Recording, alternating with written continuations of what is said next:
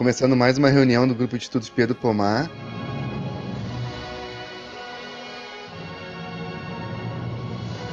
Se, é, grupo de estudos de apoiadores nova cultura que se organiza nos três eixos. É, estudo do marxismo-leninismo e maoísmo, estudo da realidade brasileira, estudo do balanço histórico do movimento comunista nacional e internacional.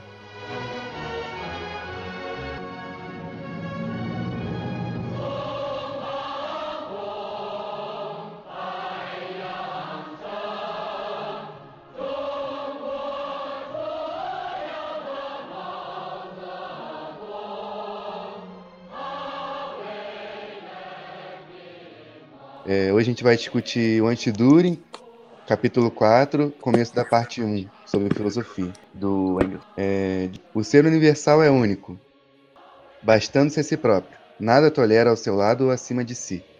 Associar-lhe um segundo ser seria fazer dele o que não é, ou seja, uma parte é um elemento de um todo mais amplo. Desde que desenvolvemos nossa ideia unitária, por assim dizer, como um plano, nada do que deve entrar necessariamente nessa unidade pode conservar em si a dualidade. Mas, também, nada pode escapar a essa unidade conceitual. A essência de todo pensamento consiste na reunião dos elementos de consciência numa unidade. O pensamento é o centro da unidade da síntese que faz nascer o conceito de um mundo indivisível e conhecer o universo, conforme o nome já indica, como uma coisa em que tudo se funde numa unidade. É o que diz o Sr. Durin nessas afirmações, Vemo-lo aplicar, pela primeira vez, o método matemático, segundo o qual todo problema se resolve de um modo axiomático, sobre algumas formas fundamentais simples, como se se tratasse de simples princípios da matemática. O ser universal é único. Se uma tautologia, ou seja, a simples repetição no predicado de que já se exprimiu no sujeito, basta para construir um axioma, aí temos um e de primeira água. No sujeito, o Sr. Durin diz-nos que o ser, como universal, compreende tudo, e no predicado afirma intrepidamente que nada, então, existe fora dele. Que colossal ideia criadora do sistema.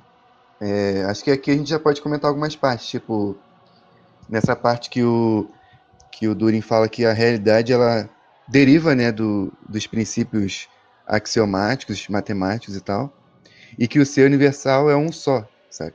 E que uma coisa é tudo e tudo é uma coisa, tá ligado? Aí é isso, tipo, a metafísica do Durin.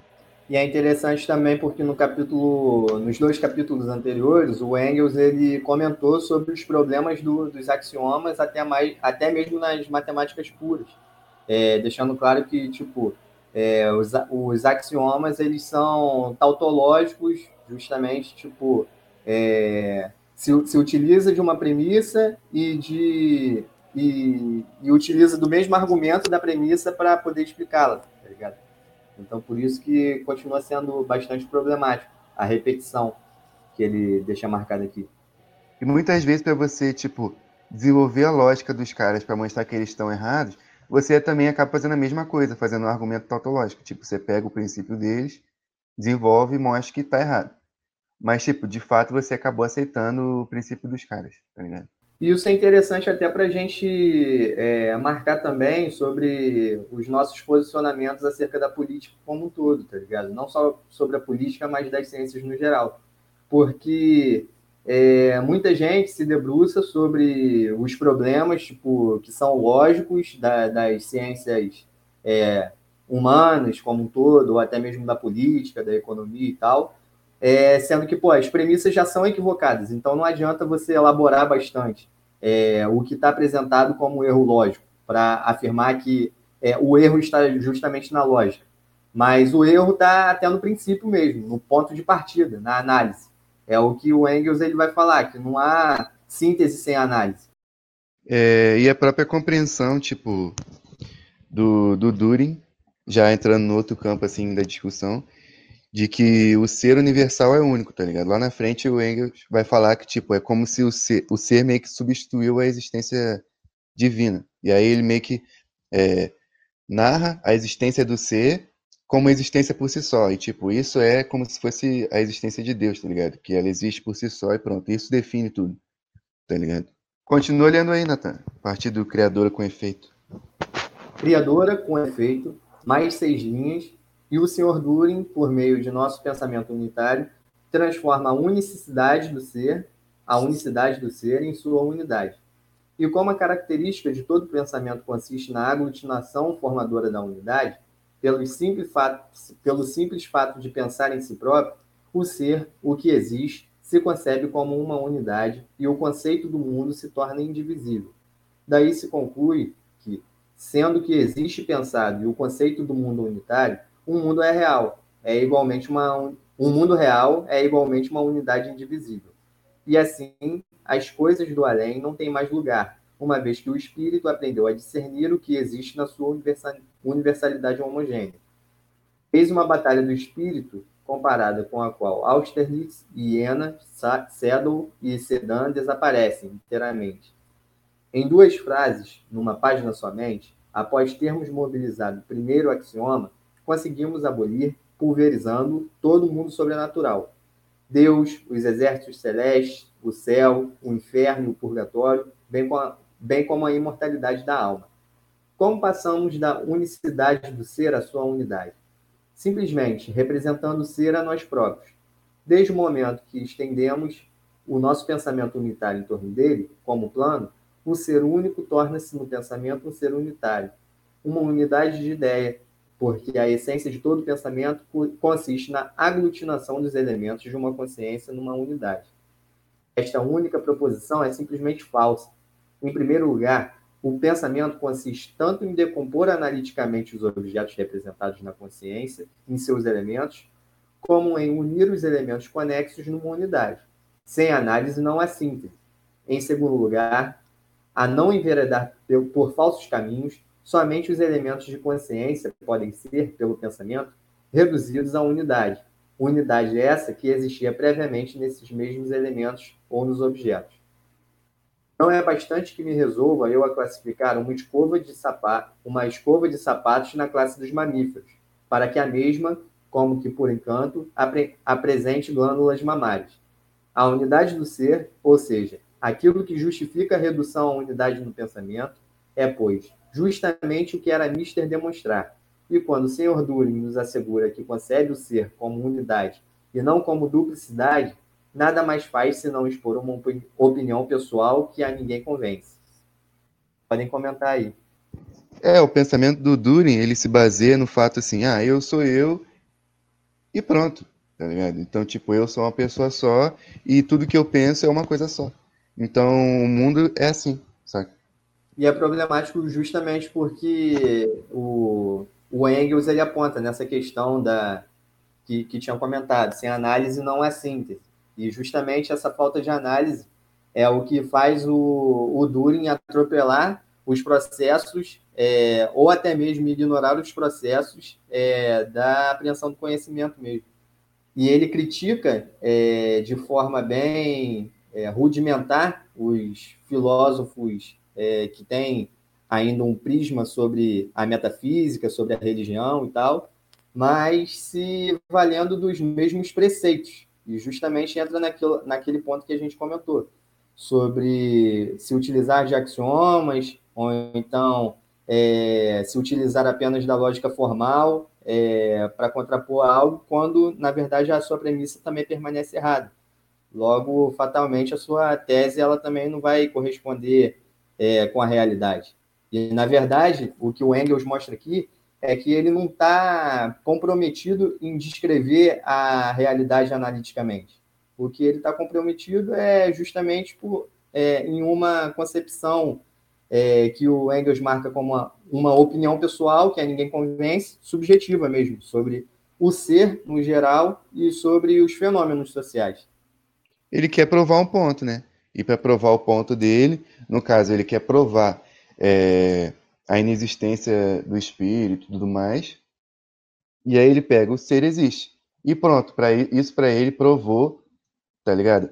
É, é, exatamente no que consiste um axioma, né? Uma coisa que é tida como óbvia e é um consenso in, é, irrefutável, tá ligado? E aí você só, só, só nos resta desenvolver a partir desse consenso irrefutável, tá ligado? Cara, isso me lembra Mises, tá ligado? É...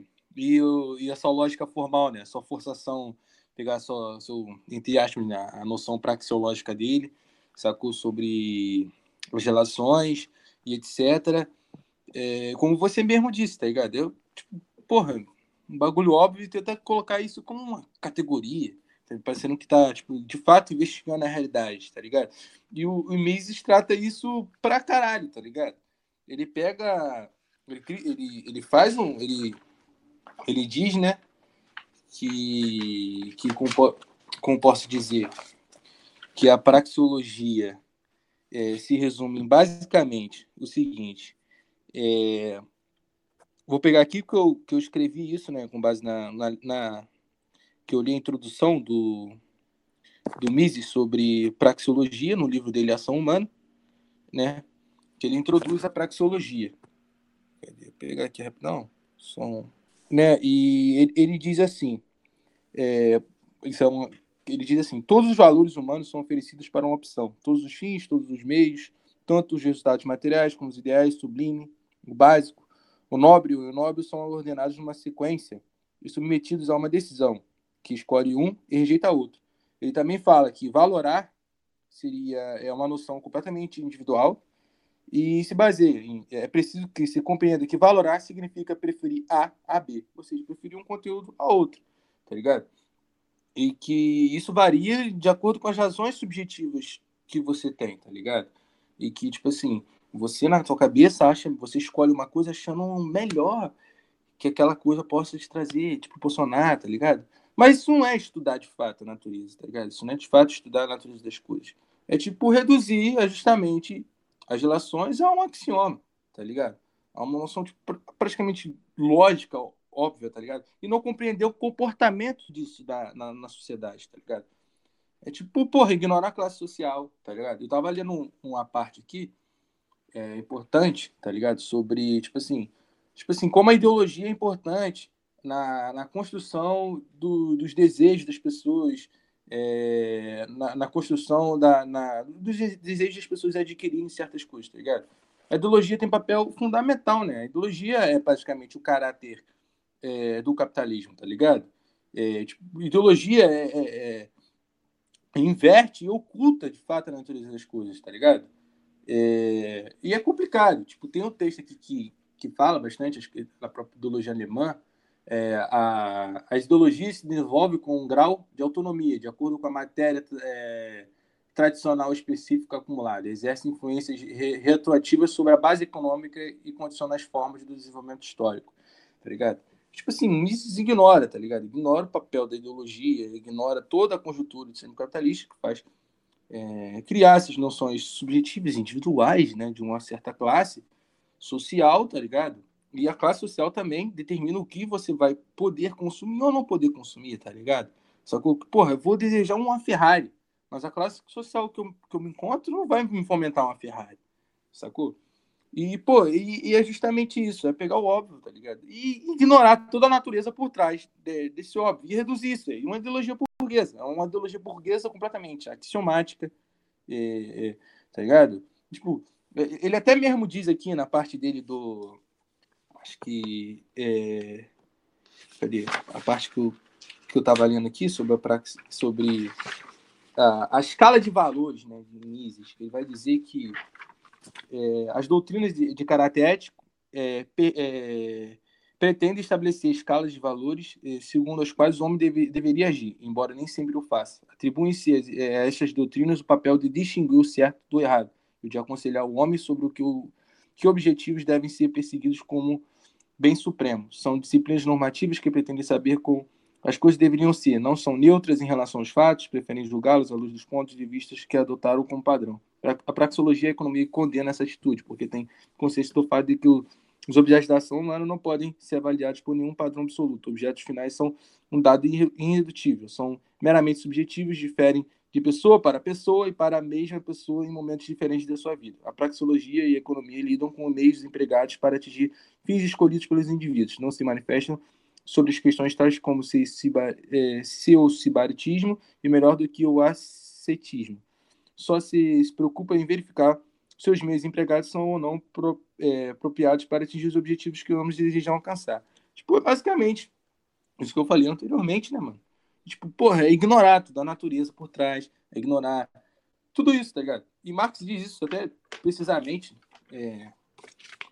Marx disse precisamente, né, porra, é, no, no Capital, tá ligado? Tipo, questiona isso, essa, essa, essa carência, essa noção superficial das coisas, a lógica formalista das coisas, tá ligado?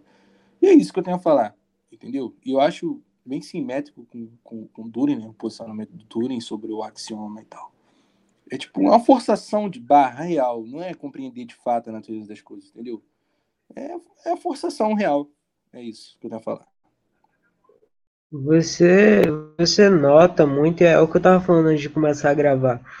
Tudo para o liberalismo e o neoliberalismo é assim, é subjetivo, é entende? Não é algo material, não é materialista. Por quê? Porque se eles analisarem maté de forma materialista, de forma o que é real e não ah, o subjetivo, se eles analisarem o que é real, a ideologia deles se mostra falha.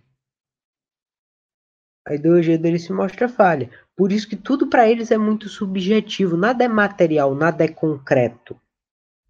Só analisando o concreto que a gente vai poder mudar o mundo. E o problema desses caras é que eles analisam tudo de maneira subjetiva. Porque só assim, analisando as coisas de maneira subjetiva e não material, materialista, que você consegue, uh, tipo, achar minimamente aceitável coisas como o, enfim, o liberalismo, o neoliberalismo, achar que isso dá certo.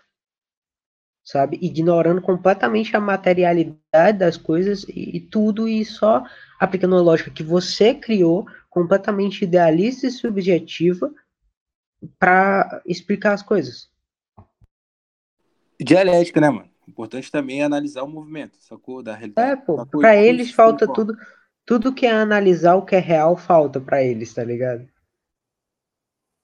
Mas é, eu acho que é interessante tocar nisso, porque o que acontece? O Durin, ele tenta aqui fazer as críticas dele, por exemplo, quando ele vai fazer a crítica à metafísica, por exemplo, ele tenta assim, da forma mais idealista possível, trazer o materialismo, mas ele segue dentro da metafísica, ele segue dentro dessa unidade do liberalismo, de, do pensamento individual transformar a sociedade. Eu acho que é interessante aqui no, no trecho que o, que o Engels fala, fala que sem análise não há síntese, porque me lembra muito o, o texto do Mao Tse Tung sobre a contradição, que é justamente isso. A necessidade de você analisar a contradição vendo os elementos separados de cada, da, da contradição em si, a, tanto a, a, a tese quanto a antítese, de forma separada, você compreender esses elementos para você entender como eles se relacionam e a, a, dialética em si funciona. Mas aí o, o Dune ele não faz isso, ele pega esse princípio de que o pensamento individual, a criação do pensamento individual, é capaz de transformar a sociedade, não a dialética de que o pensamento individual tem relação e tem o combate ali, o, o choque com a história e com a natureza. E eu acho que esse é, é o grande problema, porque é uma visão burguesa. É uma visão liberalista você pensar que o indivíduo em si, é, por ser um indivíduo, por ter a sua ideia, é capaz de transformar toda um, um, uma construção que se vem historicamente sendo montada, que vem dialeticamente sendo montada, e a, a, crítica de Engels gira em torno disso, né? Dessa, dessa quebra do parâmetro, de tentar usar é, o socialismo, de certa forma, dentro dessa, desse materialismo que não é o materialismo real, sabe qual é? É um idealismo puro, é um, é um, é um pensamento burguês, safado, e pronto, e acabou, e Turing joga isso para frente como se fosse o, o, o, o supra-sumo do socialismo, entendeu? Esse, acho que é interessante bater nesse ponto também. É, pô, seguindo o que tu falou, eu vejo muito isso nos movimentos, nos movimentos marxistas, comunistas de hoje em dia. Muita gente lá dentro ignora a dialética, ignora a investigação do problema e não investiga e só fala sobre.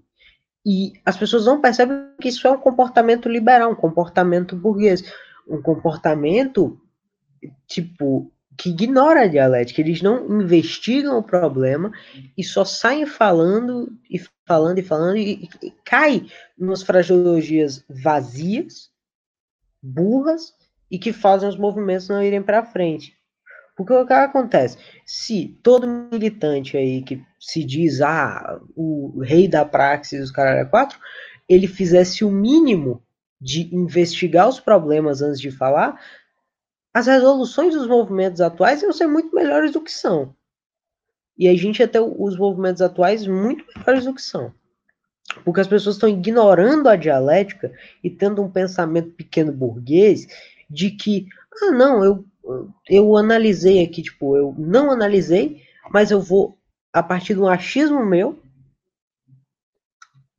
dar o que eu, o que eu acho sobre isso. Que é subjetivo, não é subjetivo. As pessoas ignoram a materialidade das coisas e acabam por tirar conclusões pequeno-burguesas, conclusões que ignoram a dialética, conclusões burras. E é por isso que a maioria dos movimentos de hoje em dia estão aí achando que vão mudar o mundo por causa de par no parlamentarismo, estão achando que a realidade é uma coisa que não é. Isso é um problema. Analisam a, a ignoram a materialidade das coisas para poder justificar o seu ponto. E aquela questão, né? Todo o subjetivismo em si, ele está é, atrelado também com uma base prática social. É, ou seja, é, as concepções que são subjetivas, elas podem ser justas, mas é, a partir do momento que ela seja conexa com a própria realidade material. E não é esse o caso. O caso que a gente está apresentando aqui é, na leitura é, do Engels criticando Durin, assim como o Tiago trouxe a, a crítica ao Mises e aos liberais no geral, e assim como o Solir é, trouxe também é, na crítica ao subjetivismo no seio do, do, do movimento comunista. É, são concepções de fato pequeno-burguesas, é, apreensão filosófica pequeno-burguesa, porque o idealismo e a metafísica e o subjetivismo elas não é, são, são, são, pontos de análise que não condizem com, com, o marxismo em si e com a própria realidade do, do, dos fenômenos, e que, é, em muitos casos, pode levar não só uma análise equivocada sobre a realidade, mas, é, enfim, uma afirmação do status quo. E esse é o principal problema. E é axiomático, né, mano? Como eu disse, Mises é o tempo todo se reafirmando, se colocando, tá ligado? Como eu abordei aqui é, um axioma, sabe? Um, uma, uma, um axioma baseado na, na tipo, num, senso lógico formal, tá ligado? Ignorar toda a natureza por trás do objeto que ele está analisando, tá ligado? Tipo, analisando entre aspas, né, mano? Bota aí, assim, puxando a corda do que o senhor falou, é, trazer é, essa parada do, da falta do, da dialética em si, do materialismo dentro dos próprios movimentos marxistas, a gente pode ver aí, por exemplo, na, nas análises que fazem sobre as eleições nos Estados Unidos, quando o, o Bernie Sanders estava aí, você via grande parte do movimento marxista aqui brasileiro dando graças a Deus e pedindo para que ele viesse como se ele fosse libertar é, pô, a América Latina e o mundo do, do imperialismo estadunidense, entendeu? Como se ele fosse é, o salvador do mundo, ele fosse, é, assim, é, bater de frente com o Bolsonaro e libertar a gente da, do, do, desse, desse, desse regime aí fascista que a gente tem. E, pô, você, se você for além, assim, dentro do próprio, dos próprios Estados Unidos, os movimentos marxistas lá de dentro, que já, assim, sinceramente, às vezes é meio ridículo, você vê, cara, é, os caras, quando o Burns saiu, é, o movimento que foi feito para o malabarismo que foi feito para você botar o Biden como um cara que, porra, era a oposição máxima ao Trump, sabe? É? Como se ele fosse, porra, o salvador ali, o segundo salvador, já que o primeiro não veio. Você busca essa imagem de alguém que, porra, e você vê claramente que são dois caras que não vão fazer a diferença, que não vão fazer porra nenhuma, vão piorar, vão aumentar a, a exploração nos países de terceiro mundo. E a mesma coisa acontece por aqui, sabe qual é? Assim, a galera, pô, tem vitórias que não fazem sentido, cara. É, essa falta dessa análise, desse, é, desse pensamento pequeno burguês, porra, é o que eu tava falando na. Eu acho que logo depois da, do último encontro, eu tava falando sobre isso. É, a questão de que você tem um, um movimento aí de, é, temos vitórias porque conseguimos puxar um tuitaço, sabe qual é? Temos vitórias porque, ah, eu citei isso, o Weintraub caiu. Os cara, o cara da Uni, porra, tava comemorando, mano. Só que aí você vai ver exatamente o que fizeram para cair. Foi porra nenhuma, sabe? Assim, é, canta vitória sobre coisas que não fizeram e torcem por pessoas que, enfim, não vão produzir nada e falta essa dialética. Porra, meu irmão, os Estados Unidos vai continuar sendo um, um país imperialista, vai continuar, a gente vai continuar sendo explorado independente, tá ligado? Do bagulho e torcem, é exatamente isso. Torcem porque os caras ganhem, torcem porque o negócio acontecer. E, tipo assim, é, você se vê num momento, nas, nas últimas eleições, por exemplo, onde você tinha movimento, porra, marxista teoricamente sério de partidos é, comunistas, falando que, porra, a solução era o menos pior, tá ligado? Porra, em meio a uma possibilidade de crise que veio, que aconteceu, que agora é real, é uma realidade no Brasil, de um, porra, de um regime, assim, é, fora do normal, enfim, reacionário até o cu fazer bico, mas você vê ainda, cara, a tendência da, dessa esquerda que, porra, eu, eu já eu falei isso também no último encontro. É uma.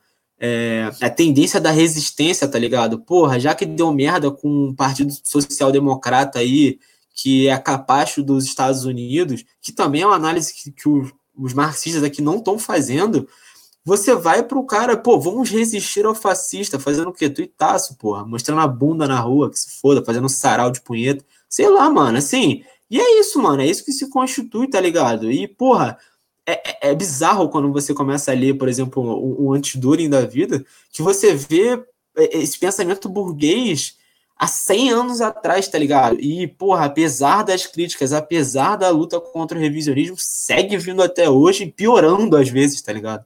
Assim, é, é, é surreal. Cara, esse, esse negócio tu falou é muita realidade sobre os presidentes dos Estados Unidos, especificamente. O, aconteceu a mesma coisa com Obama o, o fenômeno Obama dentro da esquerda é um negócio que tem que ser estudado. É tipo assim, o fenômeno Obama é um bagulho que tem que ser estudado, porque o que acontece? O Obama, ele chegou e toda, toda a esquerda brasileira, latino-americana chegou, não, o presidente que vai salvar os Estados Unidos e tudo. Cara, o que aconteceu com o governo Obama? Até hoje fazem uma propaganda enorme naquele governo, principalmente porque o Trump entrou agora, e o que acontece? O Obama destruiu a Líbia, o Obama depois o Saddam Hussein, ah, o Saddam Hussein era ditador, mas por que que pegaram, pegaram o Saddam Hussein? Foi para democratizar? Não foi. Porque hoje a Líbia está destruída, hoje a, o Iraque está destruído, hoje muitos países estão destruídos e ainda a gente tem, é, é obrigado a ver esquerdinha latino-americana batendo palma dizendo que na época do Obama era melhor. Na moral, não dá, não entra na minha cabeça isso. Porque há esse fenômeno de buscarem nos países imperialistas e nos países ricos um Messias que vai salvar o mundo. Não vai, só o povo salva o povo. O, a gente não pode esperar que um presidente de um país que tem tradição de exploração rompa com tudo isso e simplesmente pare de nos explorar. O povo explorado que tem que se rebelar. E a esquerda não vê isso, a esquerda fica nessa viseira de burro que só olha uma visão imperialista e chata das coisas, uma visão que olha só pro lado dos imperialistas e de ser capacho do imperialismo, que acaba que a gente tá aí nessa situação. Né? Falta materialidade, falta qualquer tipo de impulso revolucionário, o pessimismo reina, sabe? essas pessoas elas não superaram ainda o fim da União Soviética. Essa é a realidade. Elas esperam ainda um salvador, alguém que vá, vá salvar elas de todo o mal dos países imperialistas. E uma coisa para essas pessoas: ninguém vai salvar você dos países imperialistas. Ninguém. Só o povo que é explorado pelos imperialistas que pode se salvar dos imperialistas. E ponto final. Não há Bernie, não há Obama que vá deter isso. Essa é a realidade. E essa supremacia do pensamento formal, que é justamente o ponto de partida filosófico de, de, de todo o pensamento burguês mesmo, é o que está alastrado é, na esquerda como um todo, sobretudo também no movimento comunista, que cedeu ao revisionismo e ao oportunismo. E é justamente nessa perspectiva que, como vocês bem mencionaram, é, o que é super, superficial é, nos fenômenos, na política como um todo, é, é, adotado como uma verdade absoluta e até num tom de pragmatismo mesmo, para as pessoas passarem a defender concepções que são claramente reacionárias, concepções que não têm nada é, a, a somar com a luta de classes, com a emancipação do nosso próprio povo, e ainda num tom de é, coerência, né? Para falar, a título de exemplo, o próprio Bernie, Bernie Sanders é, esses marxistas que, que estavam apoiando, estavam falando sobre correlação de forças e sobre é, menos pior. Meu irmão, foda-se. A grande verdade é essa, foda-se. É, os Estados Unidos eles se mantêm através do imperialismo, da pilhagem, da exploração, submissão, da, da invasão militar no meio do mundo. Quando não tem invasão militar, é através da dívida pública. Isso não vai mudar porque é um bobinho com, com cara de, de, de bonitinho é, dirigindo a máquina do império, que é genocida e sanguinária. E a grande verdade é essa: as pessoas se pegam pela superfície. É da mesma forma que o Soir ele, ele bem ilustrou sobre a questão do Obama e, e da Síria e da Líbia. Mas vamos falar também do Obama e o Brasil. Foi justamente na, na administração do Obama que a Petrobras foi é, brutalmente atacada pelo, pelo imperialismo norte-americano que a nossa presidente, que também, diga-se diga de passagem, era conciliadora com, com a burguesia e com o imperialismo como um todo, é, foi grampeada. E, enfim, a galera fica nessa, é, nessa concepção que, de fato, é, é, ela é como base filosófica, tanto da pequena burguesia como da burguesia em geral, sobre o idealismo, sobre o subjetivismo tosco, é, enfim, sobre essas concepções unilaterais sobre o mundo, é, que vão continuar apoiando tudo quanto é coisa reacionária na nossa política. E, de fato, é, eles não conseguem conduzir é, as massas de, de, de, forma vanguardista. Pelo contrário, jogam as massas é, para o atraso mesmo. Né? É, tipo, nesse sentido do, é, do que está falando o Durin, até, tipo, pensar pensar é, a suposta unidade das coisas que, que são contraditórias, tá ligado? Tipo, essa falta de, essa, essa falta de análise que, que acaba não gerando uma síntese ou uma síntese sem análise, é, ela pode ser vista até é, no campo até do, do, da suposta da suposta análise da luta de classe, tá ligado? Por exemplo, é, a negação do, da semicolonialidade ou semifeudalidade no Brasil, simplesmente negação, não, não uma, uma negação nem fundamentada exatamente, tá ligado? Simplesmente negação, ou então a negação da contradição que existe no movimento comunista, é, a contradição ferrenha que existe, simplesmente negação, tá ligado? Sem, sem uma, uma análise, é só tipo uma suposta síntese mesmo. É, e é nisso que, que marca o revisionismo, né? Na própria União Soviética, tipo, o Brezhnev ele falava que, que onde tivesse presente o exército soviético não existia nenhuma contradição nacional. Sendo que, tipo, tinha vários movimentos, é, movimentos contra-revolucionários acontecendo nos países do leste europeu. E, e várias guerras também, tipo, entre a União Soviética e, e o Camboja, entre, é, tipo, é, é, tensões entre a União Soviética e a China e outros países também. Então, tipo, a marca é, do oportunismo, do, do revisionismo, do, da revisão do marxismo, né? E do oportunismo no geral, negar as contradições, sabe? Exatamente que nem o, o Durin está tentando fazer, tipo, negar que dentro de uma coisa ele é um e outro, e qual a síntese necessária disso fazer a síntese sem, sem analisar essa, essa, esse aspecto que se movimenta, sabe? Como se as coisas fossem paradas, ou seja, como se, mesmo que elas não fossem paradas, a gente pudesse a gente pudesse viver como se elas fossem. Ah, as, tem, existe a contradição, mas é como se não tivesse, sabe? Porque aí a gente pode é, a, dar a mão e andar e ser feliz, entendeu? Cara, interessante sua fala, tá ligado? É, e, pô, nesse texto, e, e o Engels dá até um, um, pô, dá uma puxada de orelha, como sempre, né? No, no Durin, né? Ele, ele mostra bastante no texto sobre como Durin está sendo meio plágio, entendeu? Tá plagiando Hegel nessas categorias de, entre aspas, de análise, né? E, pô, vale a pena ressaltar aquele texto muito bacana sobre dialética e lógica do. Não sei pronunciar o nome do cara, o nome da pessoa. Georg, Georg Plekhanov. Não sei pronunciar o nome do, do, do, do ser, mas eu, eu acho essa definição bem, bem dinâmica com relação a, a, a falar sobre o Hegel, né? O método de Hegel e a, o, e a dialética e lógica, o, o materialismo dialético para nós, né? Que ele vai chamar aqui de, de nós, entre aspas. É, no, é, entre aspas, é, abre aspas, no sistema de Hegel, a dialética, a dialética se apoia na metafísica. Para nós, a dialética se fundamenta na própria natureza. No sistema de Hegel, o demiurgo da realidade, para usar a frase de Marx, é, é a ideia absoluta. Para nós, a ideia absoluta é apenas uma abstração do movimento pelo qual todas as combinações e todos os estados de, da, da matéria são produzidos. Segundo Hegel, o pensamento avança conforme vai descobrindo soluções e superando as contradições contidas nos conceitos.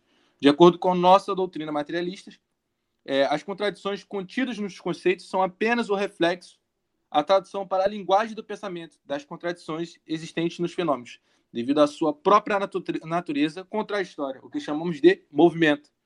De acordo com Hegel, a evolução das coisas é determinada pela evolução das ideias. Segundo nós, a evolução das ideias é explicada pela evolução das coisas, a evolução do pensamento pela evolução da vida. É, o materialismo põe a dialética de pé e assim retira ali o véu de mistificação posta por Hegel. Entendeu? É basicamente isso que ele.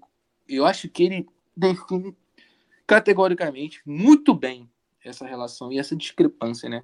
E que o Durin plagia muito bem o, o Hegel, né?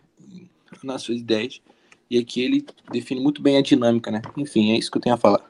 Na, a grande questão é que ele plageia o Hegel, mas não bem. Ele plageia o Hegel e ainda assim ele possui erros lógicos de não compreender os fenômenos é, como processo, como, como tendo processo inerente e tal.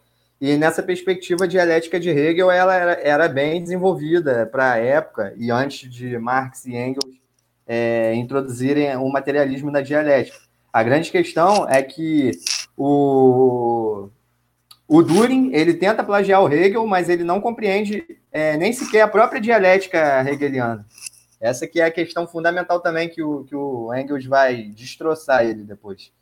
É, eu vou, vou dar prosseguimento à leitura aqui, então. Seu processo mental, exposto rigorosamente, é o seguinte. Começo pelo que existe. Penso, pois, sobre o que tem existência real. A ideia do que existe constitui uma unidade. Mas o pensamento e o que existe têm que estar de acordo, correspondem, coincidem. Portanto, o que existe é também na realidade unitário. Donde se, donde se conclui que o sobrenatural não existe. Se o seu senhor Durin nos tivesse falado assim, sem subterfúgios, ao invés de nos apresentar os dogmas anteriormente citados, sua ideologia se tornaria compreensível. Querer mostrar a realidade de um resultado mental qualquer por meio da identidade entre o que se pensa e o que se existe é, de fato, uma das fantasias febris mais loucas de Hegel. Mesmo admitindo que toda sua argumentação fosse exata, o senhor Düring não teria ganho uma só polegada de terreno aos espiritualistas. Estes lhes responderiam com muita precisão. Também para nós, o mundo constitui uma unidade. O seu desdobramento em mundo real e um mundo sobrenatural somente existe para o nosso ponto de vista especificamente terreno, de homens pecadores, mas em si e para si, isto é, em Deus, tudo quanto existe constitui uma unidade.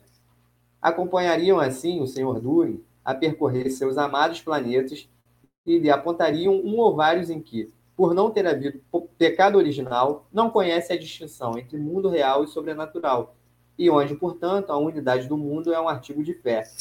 Então, aqui o Engels ele justamente aponta as contradições no, na lógica do, do Turing, na concepção dele de unidade do, do, do ser, e ele aponta que justamente nessa, nessa perspectiva de contrapor os filósofos é, que falam sobre a, a metafísica, ele continua é, é, elaborando as próprias premissas desses mesmos teóricos.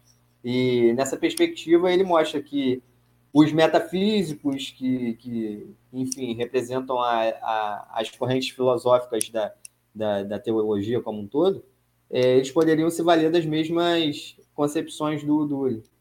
O mais cômico nessa história é que o Sr. Dully, para provar a não existência de Deus, por meio do conceito do ser, lança mão da prova ontológica da existência de Deus. Diz essa prova: quando pensamos em Deus, nós o concebemos como a soma de todas as perfeições. Ora, a soma de todas as perfeições implica, antes de tudo, na existência, pois um ser inexistente é necessariamente perfeito. Devemos, pois, incluir a existência no número das perfeições de Deus. Logo, necessariamente, Deus existe. É esse tal qual o raciocínio do Sr. Dure. Quando ideamos o ser, ideamo-lo como conceito uno. O que se compreende num só conceito é uno. O que existe não corresponderia, portanto, ao seu conceito se não constituísse uma unidade. Deus, portanto, não existe, etc. Tipo, ele pega exatamente é, um ponto é, e fica tentando provar esse ponto o tempo todo, tá ligado? Tipo, a partir desse é, desse, desse, axioma, tipo, ah, Deus, tipo, o mundo é um só, e, e o exemplo que Engels Deus aqui, tipo, Deus existe, então a partir disso a gente tira as conclusões, tá ligado?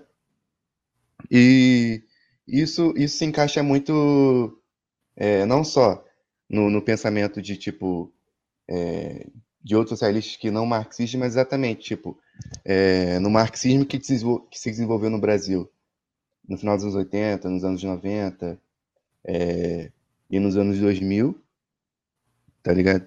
Que tem muito essa relação de, tipo, é, de, de simplesmente tentar provar o ponto, tá ligado? De simplesmente negar alguma coisa.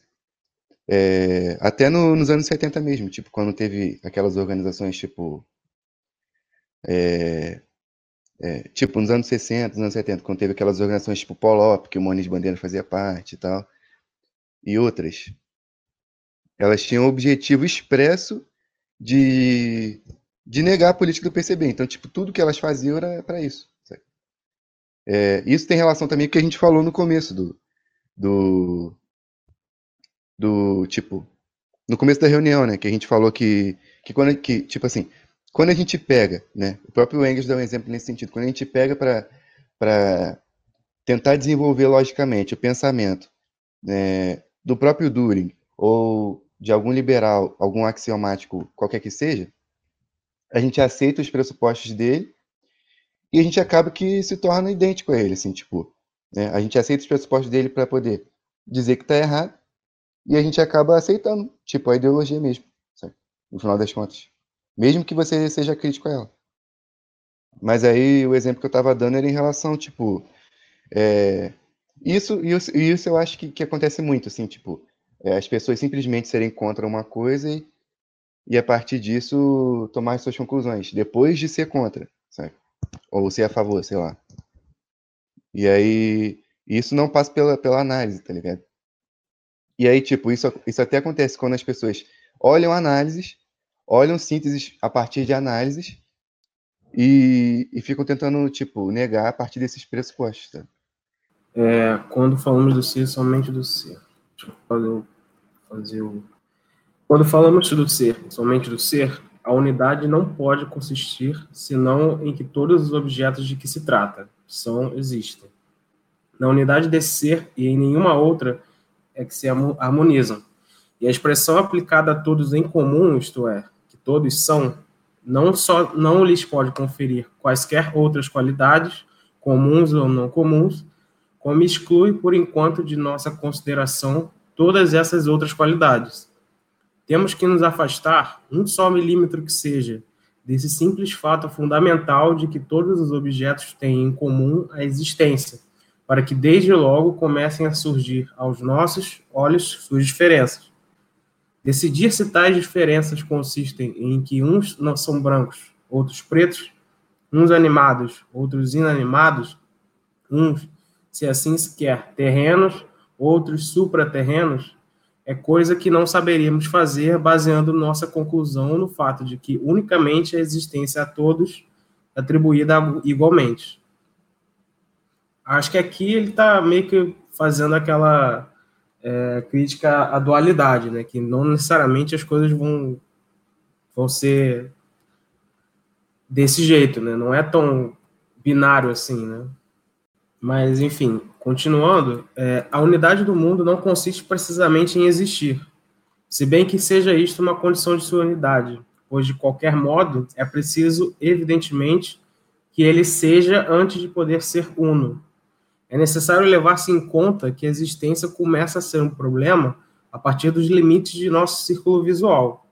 A unidade real do mundo consiste na sua materialidade, e esta última prova-se, se não com algumas frases de prestidigitador, prestigio...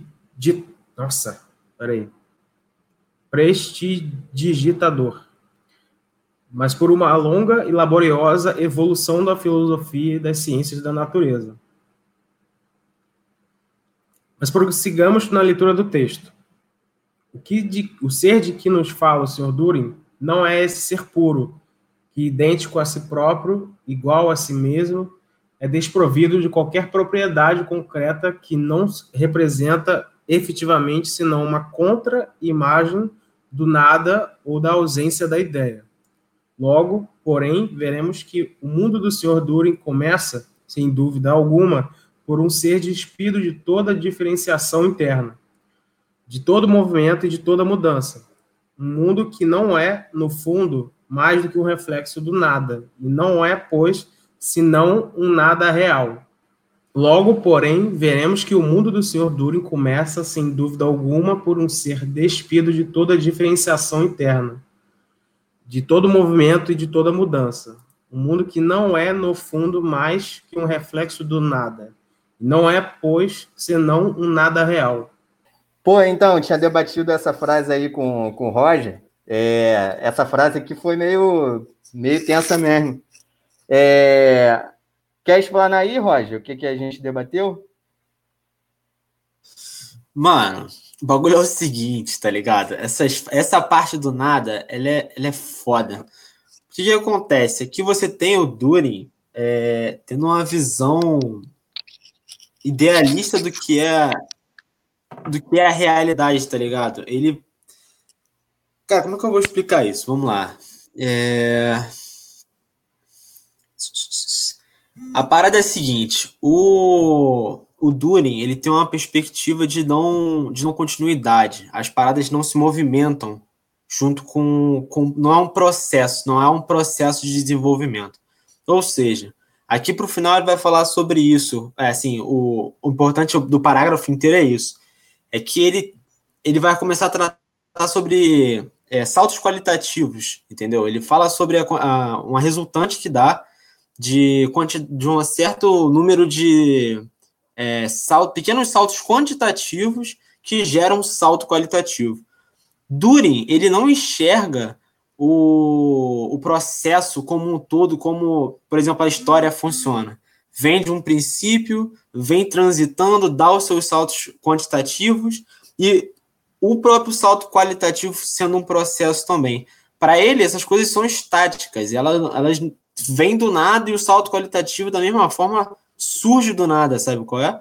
Eles não, ele não tem essa a, a perspectiva dialética de entender o movimento dos processos, entende? Ela vem é, o, a realidade ali, o, evento real, ele surge do nada mesmo, entendeu? É por isso que ele fala aqui sobre o nada real. É que a parada vem, assim, pô, aconteceu porque aconteceu, sabe qual é? Você deu um salto porque você deu um salto. Você é, pô, evoluiu alguma coisa porque evoluiu alguma coisa. Natan, me corrija aí se eu tiver falado merda aí, porque, enfim. Pô, eu acho que tu resumiu bemzão mesmo, cara. E a grande pica nessa questão é que o, o próprio Engels ele vai é, dar um pau no Durin justamente nessa concepção dele de não enxergar os processos, não enxergar as contradições e não entender as contradições é, como os fatores que, que geram movimento mesmo em qualquer fenômeno da natureza e da sociedade. é esse ponto que a gente está discutindo é, ao longo desses textos, né? Tanto a prática e a contradição do Mao Tse Tung, e agora a gente está debatendo no Antiduring. E é justamente nessa concepção que ele vai tentar plagiar o Hegel e ele não cons consegue conceber é, o processo dialético que o próprio Hegel fala sobre a, as coisas. O Hegel ele, ele vai falar sobre a dialética de uma forma é, bem desenvolvida, só que o problema do Hegel está justamente ainda nas concepções idealistas. Agora, o Düring, ele não consegue nem conceber ainda sobre as contradições e os movimentos que são dos fenômenos. Ele acha que tudo é fruto do nada, do acaso. É, todas as coisas elas são destacadas uma da, da, das outras. Tipo, tanto a natureza quanto a vida, é, a vida social, elas são fruto de um materialismo mecanicista, do acaso mesmo, do nada. É, coisas que não, não, não estão interligadas. E é nessa concepção que o Engels ele dá aí a pá de cal nesse vagabundo. Ele tenta negar a dialética, né, mano? E, tipo, isso tem relação até com, com a dialética da natureza mesmo, saca? Tipo, o próprio Big Bang, ele não é do nada, tipo, é um processo de transformação da matéria. Sim. E, pô, inclusive, cara, esse texto, eu tava dando uma lida depois para dar uma contextualizada, é, antes do Engels escrever sobre a dialética da, na, da natureza, ele fez várias apreensões justamente nos erros do Düring para jogar de fato o que é a dialética na, na natureza em si, entender as contradições é, inerentes é, à própria matéria como um todo. Então, esse texto ele foi muito importante para as concepções do, do próprio Engels. Engels já haveria refutado o materialismo ontológico antes mesmo da sua existência. Brabo. quase, Foda, mano. Quase 100 anos antes. Engels era brabão, ele refutou mísseis antes do mísseis nascer. Pô, ele refutou mano, antes de cara. E o, e o axioma sentencial de é ou não é não, não, não se aplica ao movimento, tá ligado? E não se aplica. O próprio texto que eu acabei de citar, tá ligado? É, tem como, tipo assim, a crítica, né? acho que até foi o Pedro que passou esse texto, não foi não, Pedro? Qual texto? O texto sobre dialética e lógica. Foi, pô, foi eu. Plekhanov. É, exatamente, Plekhanov. Eu não sabia pronunciar o nome dele. Mas ele justamente é, fala sobre a natureza do movimento e tal. As paradas assim, do como o axioma é sentencial, tá ligado? Ou é ou não é? no, no, no, no, tipo assim, não dinamiza o movimento, tá ligado?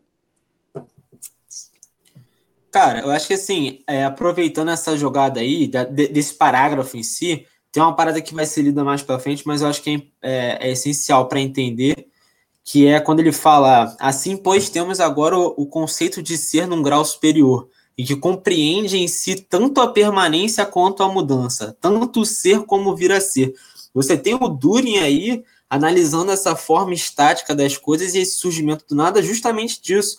A parada, ela é permanente, ela tá ali, ela existe pontualmente, sabe qual é? Surgiu de um nada, é o nada, mas pode vir a se mudar com razões de nada também, sabe qual é? Assim, é uma. Não tem análise dialética. E é, é tipo, e, é como se fosse antítese, tá ligado? É como se ele estivesse tentando fazer a antítese da própria realidade. Ah, eu vou mudar a realidade. Aí, a partir da minha cabeça, eu vou pensar: é igual o Cat. É isso. E, tipo, é igual um ateu militante, tipo, da Té, tá ligado? Ah, Deus não existe. Deus não existe, beleza. Ah, o mundo existe, beleza. E aí? E aí é isso, saca? E aí é isso, é nesse pique mesmo. E assim, tem uma parada que é interessante, voltar até, porque é quando, quando Engels fala, a, a, fala a seguinte citação: é, a não enveredar por falsos caminhos, somente os elementos de consciência podem ser, pelo pensamento, reduzidos à unidade. Unidade essa que existia previamente nesses mesmos elementos. Isso aqui é importante porque é o seguinte: ele está falando aqui que, de uma forma dialética, do movimento, é a dialética do movimento. Por exemplo, se a dialética tem a tese, a antítese e as duas formam a síntese, em algum momento essa síntese vai ser a tese ou a antítese de outro fenômeno.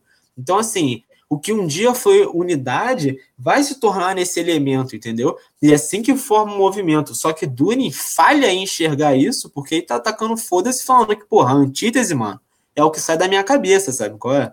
É assim, ele não enxerga materialmente a, a, as contradições dos, dos eventos, a, o movimento dos eventos. Então, assim, é, a crítica do, do Engels é justamente sobre isso, é essa, esse, é, essa metafísica que ele usa para analisar o mundo de uma perspectiva pessoal, de opinião, é, assim, pô, meu irmão, minha opinião é essa, eu sou o cara da até aí, Deus não existe que se foda, mano, eu sinto vento, mas eu sei que o vento é vento, tá ligado? Não é Deus que tá soprando.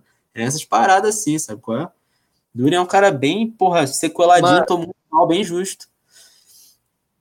E é maneiro, mano, porque o Engels e o Marx, eles ao longo da, da vida inteira política deles, é, eles se debruçaram em combater esses vagabundos, tá ligado? É, os caras justamente com essas concepções. Aí é foda tu chegar em 2020 e apontar justamente um pseudo retorno a Marx, justamente com as concepções que o Engels bateu ao longo da vida inteira, que o Marx bateu ao longo da vida inteira, que é o que muitos revisionistas fazem hoje, tá ligado? Isso aqui é brabo, mano. Acho que assim, é importante, como eu já falei aqui, se você pega o prefácio, mano, do, do próprio Antiduring, porra, anos e anos atrás, Engels acha já que bater nessa tecla é um bagulho irrelevante, tá ligado? Porque já se entendeu, já fez se entender dentro do movimento comunista que o pensamento de Düren é uma falha, mano.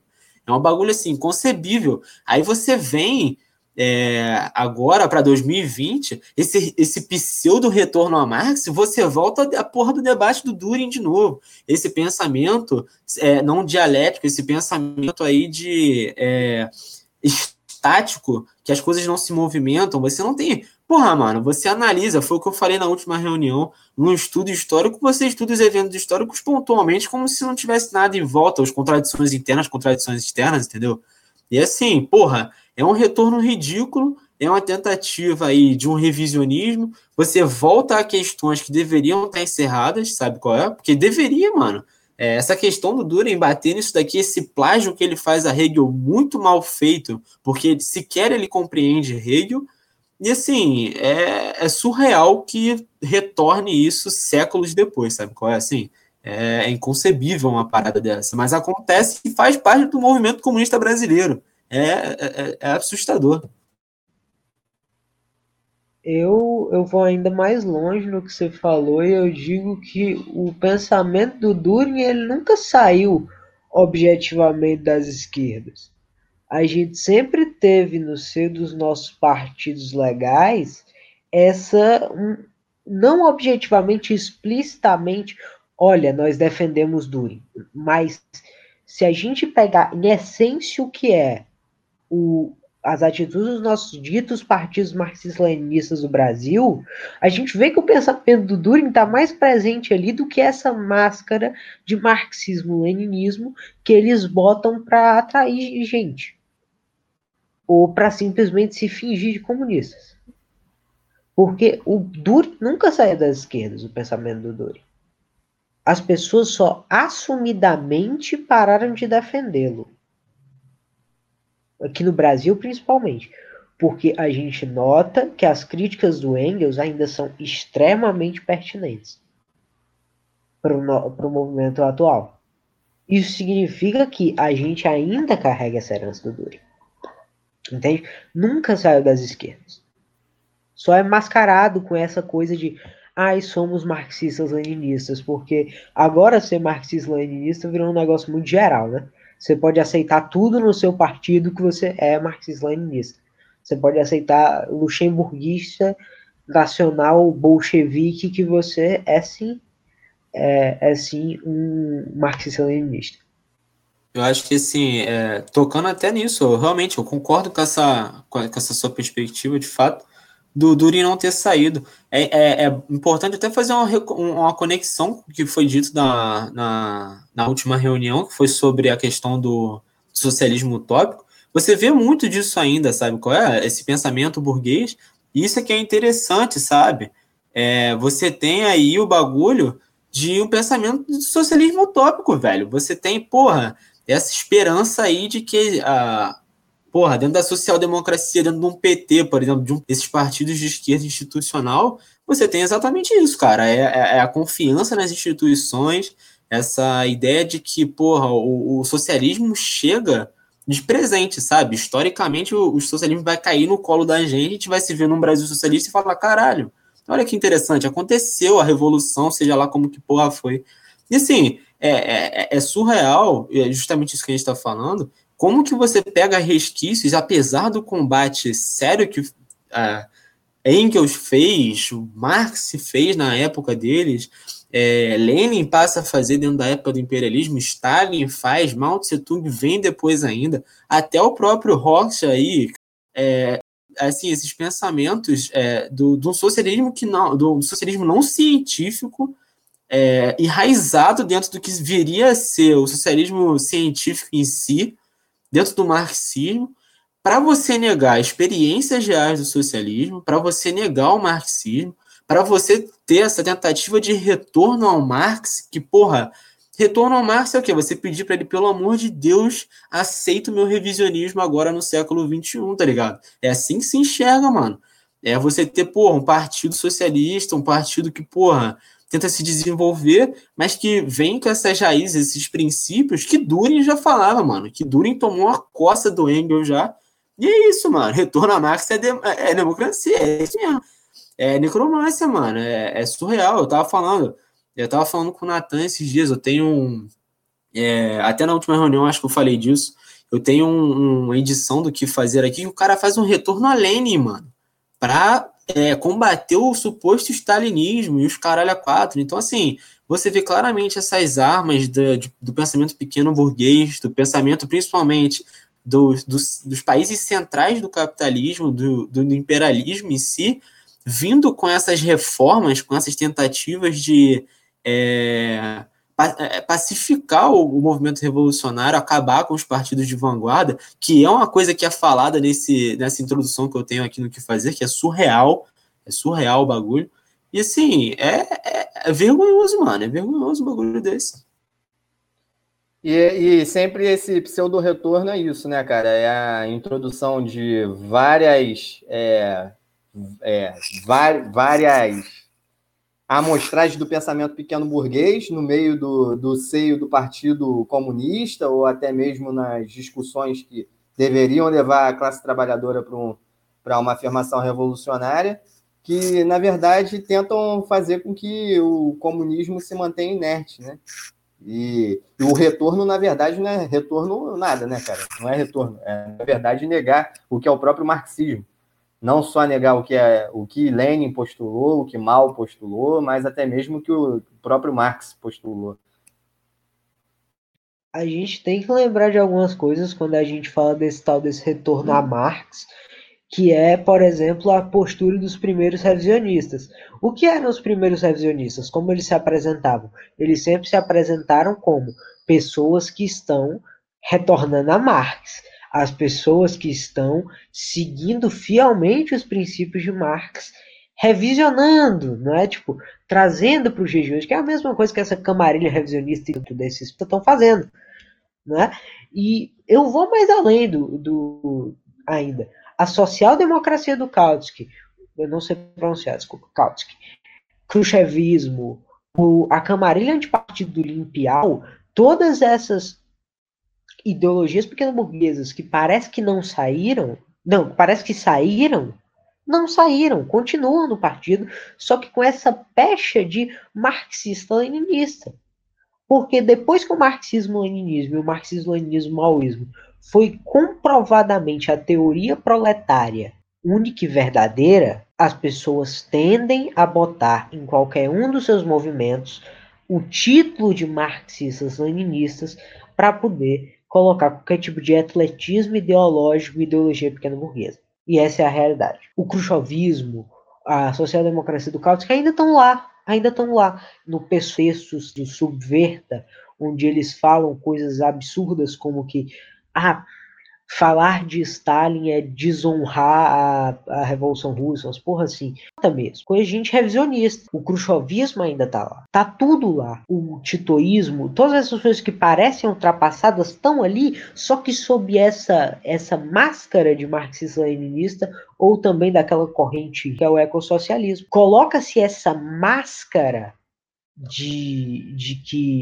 de que são uma coisa que não é. Ponto final. Pô, tu lança aí ainda, cara, essa questão aí do, do Stalin, por exemplo, sabe qual é?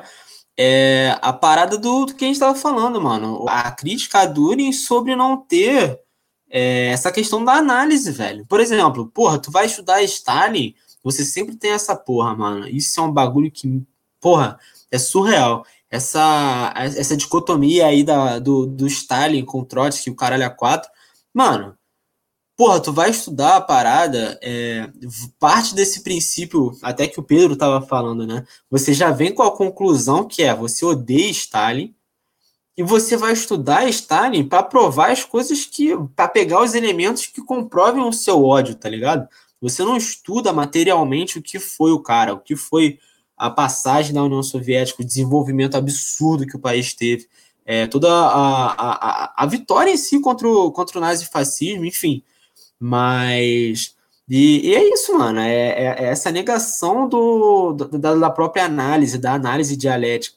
Você vê isso dentro da porra dos partidos, né, velho? Pô, o ecossocialismo, pelo amor de Deus. É, não tem que falar, Natan tava me passando aí a, a, uns bisus sobre o ecossocialismo, que, pelo amor de Deus, é, é, é um negócio triste essas porra. E outra coisa, né, cara? Você tem aí, ó, é, o que é pior, para ser sincero, é isso, eu estava falando com o Natan sobre essa questão do revisionismo em si, dentro de textos importantes. Eu achei, no, numa procura do, de textos do Mao Tse Tung, é, sobre a prática e é sobre a contradição, que tinha uma, uma introdução de Zizek, por exemplo, e a introdução de Zizek, Natan sabe do que eu estou falando, sabe o quão fodida é essa introdução. Os caras estão começando a fazer isso, sabe? Pegam textos teóricos, de é, líderes do socialismo, de, de, de, de, revolucionários reais do socialismo, enfim, e introduzem o livro de uma forma que escracha os caras, falam que assim, ah, olha só, ele era, ele era um merda, fazia isso, isso e aquilo, piriri pororó, é, odeia esse cara, mas olha pelo lado bom. É, talvez aqui você encontre algum desenvolvimento teórico, enfim. É, mesma coisa sobre essa, essa edição aqui do que fazer que eu tenho, que introduz aí é, falando que o partido de vanguarda foi é, já está obsoleto, foi uma, é uma realidade que os marxistas-leninistas são, porra, é, criam um molde, sabe qual é? E os caras são tão, são tão desonestos nesse, nesse sentido que eles são incapazes de analisar dialeticamente o que, que é essa corrente, vamos dizer corrente, porque não vamos entrar aqui na, no, no, no centralismo democrático, enfim, que não deveria existir corrente dentro do marxismo, mas enfim, levando essa questão aí do marxismo-leninismo mais uma vez, é isso, mano. É, é, é talvez o, único grupo que negue de fato o marxismo-leninismo para si são os trotskistas, porém, ainda tem muito marxista-leninista que corre aí, ó. É, é aquele negócio, né, mano? É, você você tem a capacidade de fazer uma parada interessante, mano. Você pode ler, você deve ler os caras que são opostos e foda-se. Você tem que ler Adam Smith para entender economia, foda-se. Mises, beleza. Você vai ler Trotsky. Mas, porra, vai tomar no cu. Você vai virar para mim fazer essa crítica meia bunda aí, essa meia punheta de decidir o que, é, o que, que é o que.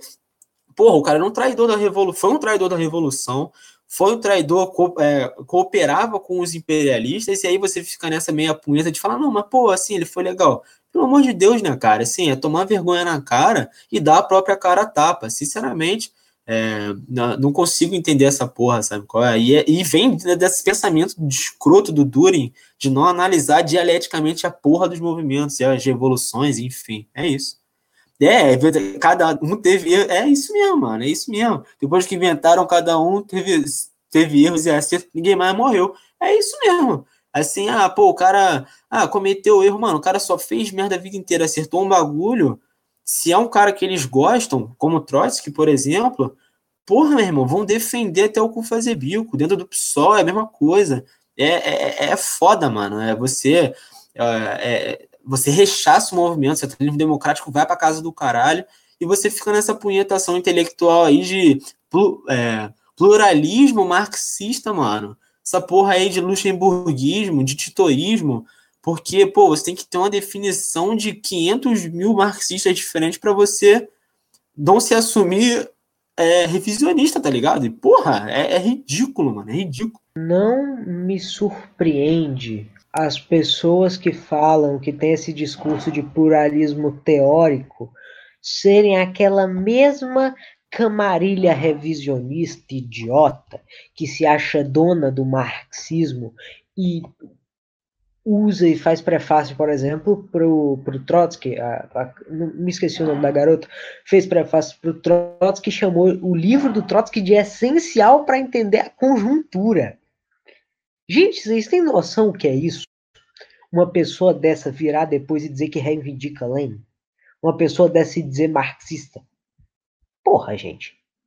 É, é ridículo a gente pensar que existe meia dúzia de influencer marxista que se acha dono do marxismo, que se acha o, o fodão porque faz vídeo para internet e que acha que tem o total direito de nunca ser confrontado e quando é confrontado quando é confrontado, o que é que faz? Chama os fãs para defender. O marxismo tá virando uma cambada de criança fã de diva pop.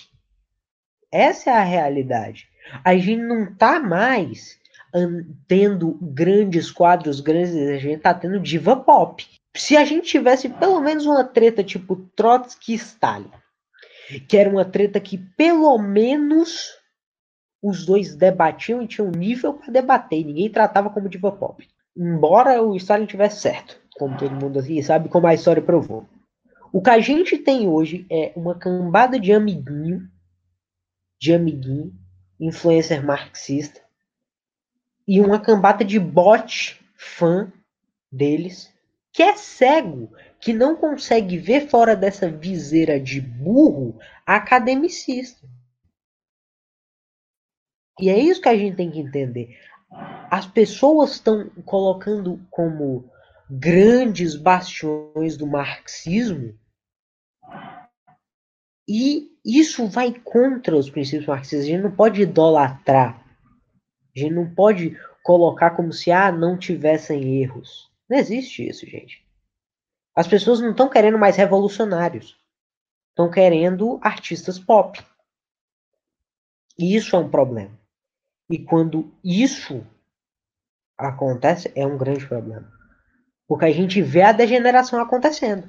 E não é de hoje, não, que o movimento está se degenerando. E é isso. Cara, tu pode ver aí, ó. É, vou, já vou parar de falar, já falei pra caralho. Né? Mas assim, eu acho interessante esse ponto que você tocou da questão do, das análises, enfim, ter essa análise crítica de saber pontos específicos, você vai ver, mano. O Engels aqui tem análise crítica o suficiente para captar minuciosamente pontos que Durin faz sentido, que ele fala algo que faz sentido realmente e extrai isso para ele, sabe qual é? Extrai e fala, realmente, aqui você acertou. Mas infelizmente, aí ele esculacha, você falou merda em torno disso tudo. Então, assim, a sua teoria, como essência, como é, espinha dorsal, é problemática. Então, assim, eu acho que é pegado esse exemplo de assim, pô, meu irmão, você tem um princípio merda. Dentro desse seu princípio merda, saem, às vezes, algumas coisas que caem na realidade. Eu não vou usar isso, mano, porque assim, não faz sentido. Se, se o início ali, se, se, o princípio da sua ideia ela é falha, sabe qual é? Não tem, não tem porquê você. É, e é isso, até da merda nasce flor, mano. E o bagulho é isso, porra, vou ficar catando merda aí até achar a flor? Não vou, mano. Vou ficar andando em merda para ficar catando flor. E a parada é essa. Porra, você tem que ter um, um senso crítico aí. E é esse negócio, exatamente isso. Você sai de, um, de uma necessidade de quadros importantes, de é, necessidade de uma luta popular necess, é, é, é de base importante para os partidos em si, o Partido Comunista Brasileiro, mas você tem isso, mano. Você tem as, os divos pop de cada partido, você tem os fanzocas de, porra, desses mesmos partidos e, enfim, esse pluralismo aí de, de diva pop do marxismo. E eu volto a, a ressaltar aqui a minha regra, mano. Sabe qual é? O bagulho é não dá para confiar minimamente em uma pessoa que é pop falando sobre algo tão científico e sério como marxismo, mano. Assim, É, se você tem um posicionamento forte, centrado, que de fato, porra, você bate martelo. Porque eu já dei esse exemplo, mano. Por que, que, por exemplo, o Lucas Rubio não é tão famoso assim? Por que, que ele não é um cara com tanta adesão de público? Porque ele defende uma parada, mano, que os próprios marxistas pop têm vergonha de tentar defender, ou, ou sequer defendem, sabe qual é? Mano, você bater o peito, dar a cara a tapa para defender a Coreia do Norte é uma coisa. Você ficar virar e questionar, ah, não, pô, é, Trotsky tem seus erros e seus acertos, Stalin tem seus, seus erros e seus acertos. Todo mundo tem isso, mano. São contradições. A contradição é isso, tá ligado? A parada é você conseguir botar essa porra numa balança e ver, pô, esse cara aqui foi um merda teoricamente e praticamente. Enfim, a praxis foi uma bosta. Mas não fazem isso, sabe qual é? Enfim, é, é, cabe dentro dessa análise que a gente tá fazendo de Durin aqui, mano. Engels fala, porra, tu acertou aqui, mano, mas infelizmente essa é a flor que nasceu do, do do balde de merda que você jogou dentro da teoria socialista com esse pensamento pequeno burguês. É isso, entendeu? É, porra, não faz o mínimo sentido, tá ligado? É, é, é ilógico você ter isso em pleno século XXI, 2020, uma discussão que foi tida, eu nem sei a data dessa porra desse livro, tá ligado? Não, não sei, 1877, mano. Tem noção disso, tá ligado? São mais de 100 anos e a gente continua no mesmo problema, a gente continua com as mesmas parada. A luta do revisionismo é, uma, é eterna, mano. Isso é foda. Pô, é, isso tem, tem relação que quando a, gente, quando a gente define um conceito, ou uma categoria, ou uma síntese, tá ligado? Como é o próprio socialismo científico, é uma síntese da tese e antítese que já existe na realidade, e os princípios do socialismo científico e do marxismo também são uma síntese, eles não são, tipo, é, simples princípios que a gente tenta comprovar na teoria, sabe? Eles são sínteses, eles são a própria comprovação, eles são a conclusão. E aí eles são os princípios. É do complexo ao simples, do simples ao complexo. E, tipo, no próprio texto, o Engels fala. É, nessa parte que ele está falando do nada. Pera aí, eu anotei aqui, deixa, deixa eu buscar. Ele fala no mesmo sentido da dialética, que o próprio Hegel fala, sabe? que a gente até comentou, no, no que é marxismo, que é, que é eliminação, conservação e elevação. Sabe? do que do que é o movimento da matéria. Sabe? Mas aí eu vou dar a sequência no, na leitura. É somente a partir desse ser nada que se desenvolve o estado atual do mundo, diferenciado, mutável, apresentando já uma evolução, um processo de formação. E é somente depois de termos compreendido isso que chegamos a encontrar de novo, sob essa transformação perpétua, o conceito do ser universal idêntico a si mesmo. Assim, pois, temos agora o conceito de ser num grau superior, em que compreende em si tanto a permanência quanto a mudança, tanto o ser como o vir a ser. Que é aquela questão que o próprio Plekhanov coloca, que o Tiago comentou, que é tipo a barba que, que nasce, a barba que nasce e cresce, saca? E ela é, um, e ela é um, um, uma gênese de barba, apesar de não ser uma barba Tipo, um pelo é uma gênese de barba. Apesar de não ser uma barba completa, assim, tipo, já pode se dizer que é? Uma vez aí chegados, descobrimos que o gênero e a espécie, o geral e o particular, são caracteres distintivos mais simples, sem os quais a constituição das coisas não pode ser compreendida. Tratam-se, porém, de caracteres distintivos de qualidade. De, depois de nos termos ocupado disso, continuemos. Aos gêneros opõe-se um conceito de grandeza, como uma homogeneidade, na qual já não se verificam diferenças qualitativas de nenhuma espécie. Dito de outro modo, passamos da qualidade à quantidade, sendo esta sempre mensurável. Comparemos agora essa nítida classificação dos esquemas gerais e esse ponto de vista verdadeiramente crítico, com as ingenuidades, as grosserias e os sons febricitantes de Hegel. Verificamos que a lógica de Hegel tem o ser como ponto de partida, exatamente como a do Dürer que o ser se manifesta como nulidade, tal como o do Sr. Durin, que dessa nulidade do ser foi que se passou a vir a ser, cujo resultado é a existência. Isso é uma forma mais elevada, mais rica do ser, tal como no Sr. Durin. A existência conduz à qualidade, e esta à quantidade. Ainda da mesma forma que no Sr. Durin. E para que nenhuma peça essencial falte ao sistema, o Sr. Durin conta no seguinte, no outro trecho. Do reino da insensibilidade não se passa ao da sensação, apesar de toda a continuidade quantitativa, a não ser por um salto qualitativo do qual podemos dizer que se diferencia infinitamente da simples variação de graus de uma só e mesma propriedade. Quer dizer que as coisas, são, as coisas que são contrárias, elas também são unas. E elas são simplesmente, é, tipo, mais e menos eles se, se repelem. E, tipo, simplesmente isso. Eles não são unidades contrárias, como próton e elétron. É exatamente a linha nodal de desproporções hegelianas em que uma adição ou uma subtração puramente quantitativa produz, em certos pontos nodais, um salto qualitativo. É o caso, por exemplo, da água aquecida ou esfriada, para a qual o ponto de ebulição e o ponto de congelação são os nós ou elos em que se realiza uma pressão normal.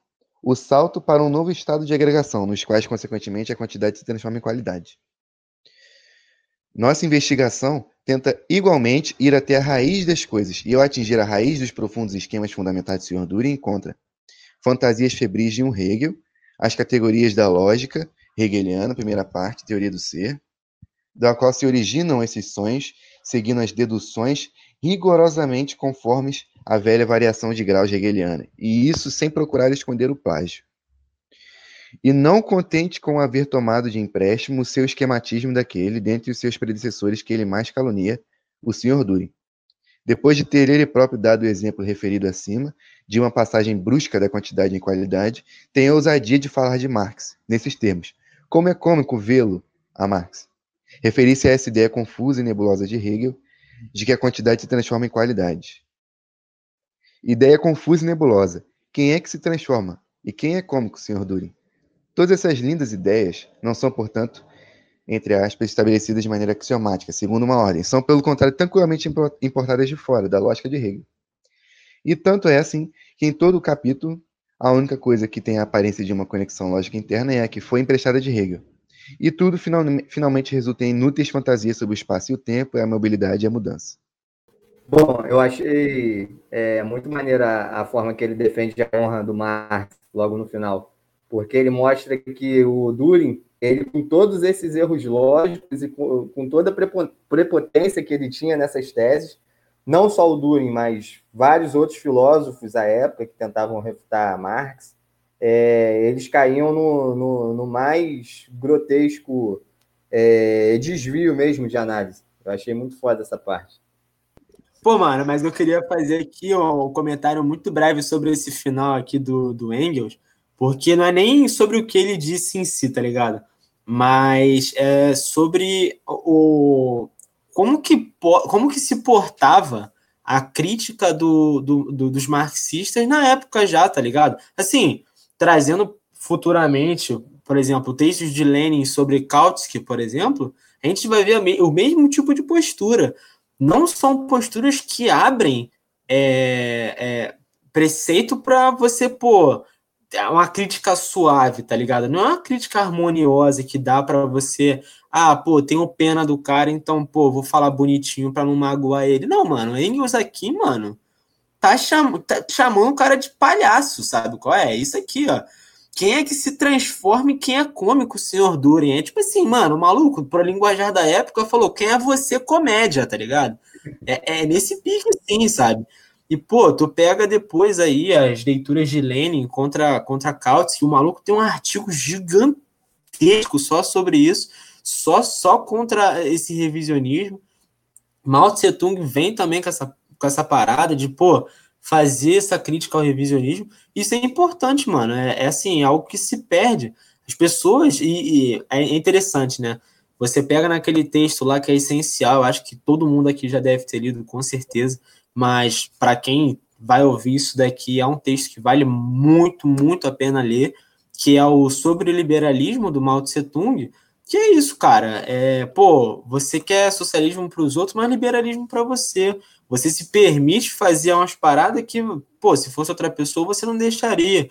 Por que, que você, assim, é, no seu ambiente domiciliar, na, pô, com pessoas próximas de você, você deixa as pessoas fazerem essas críticas, falar um monte de merda, é, ser, fazer essa propaganda anticomunista, mas, pô, se você vê o seu, seu camarada ali, sei lá, de organização, enfim, fazer a mesma coisa, você vai lá e aponta o dedo, tá ligado? Assim, de uma forma bem, bem tosca mesmo, é mais ou menos isso, sabe qual é? Mas é muito importante ler esse texto por conta disso, mano. é você perder esse medo, começar a perder esse medo de fazer críticas sérias a coisas sérias, sabe? Assim, ter, é, ter assim, é, é, esse embasamento aí de que, pô, o liberalismo você tem que lutar ele dentro de você também. A gente nasce, cresce dentro de, um, de uma sociedade liberal, mano, dentro de um pensamento liberal, um pensamento burguês. Então tem muita coisa que a gente tem que tirar de nós mesmos. E o que Engels está fazendo aqui é fazendo uma crítica direta a isso no Durin, que o Durin é incapaz de sair da sua própria é, da sua própria ideia pequeno burguesa e quer se enfiar no, no, no movimento socialista ali, criar teorias, teorizar o socialismo, mais ainda com esse, com esse pensamento pequeno burguês enraizado.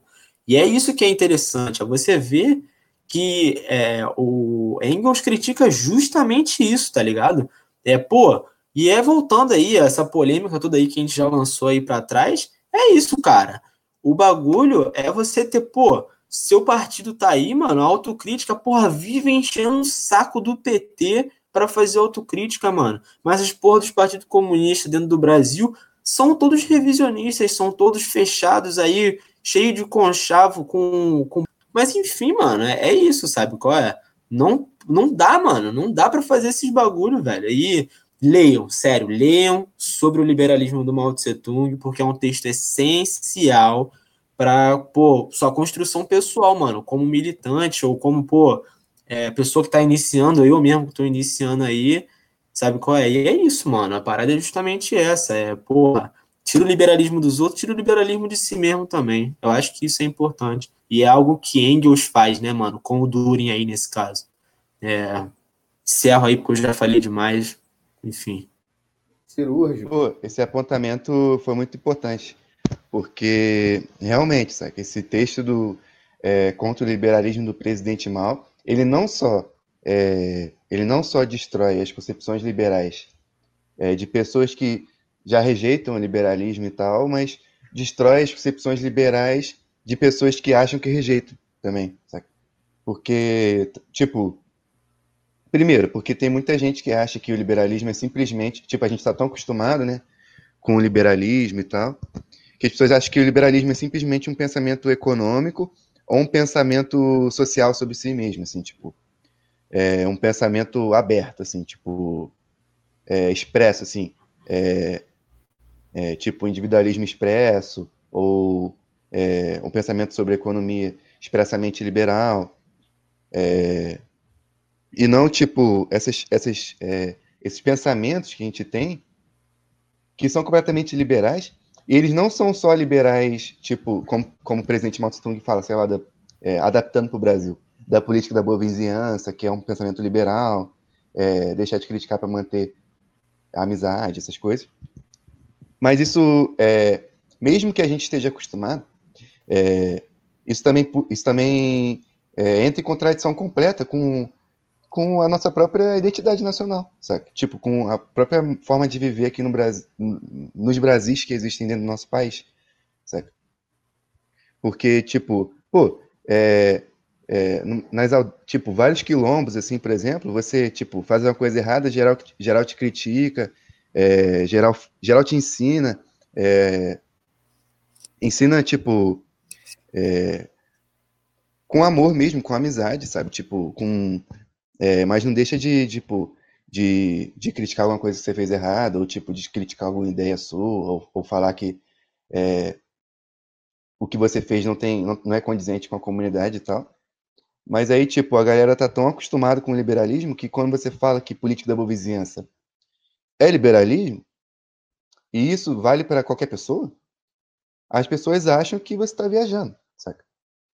É, e uma coisa que eu achei interessante nesse, nessa parte que eu li, que eu até marquei aqui, que, que, que o Engels fala assim: verificamos na lógica de Hegel, tem o ser como ponto de partida. E, pô, é, muitos marxistas é, é, desse, desse pegada de volta a Marx e tal, que até criticam Engels, criticam essas, todas essas passagens do Antiduring, assim como o Dialético da Natureza, é, eles têm exatamente esse pensamento o ser como ponto de partida. Se tu for ler um, um, é, um marxiano aí da vida, ele vai falar assim: o ser social existe e a partir disso ele coloca todo o pensamento dele. Na sequência, eu acho que não pareceu muito, não.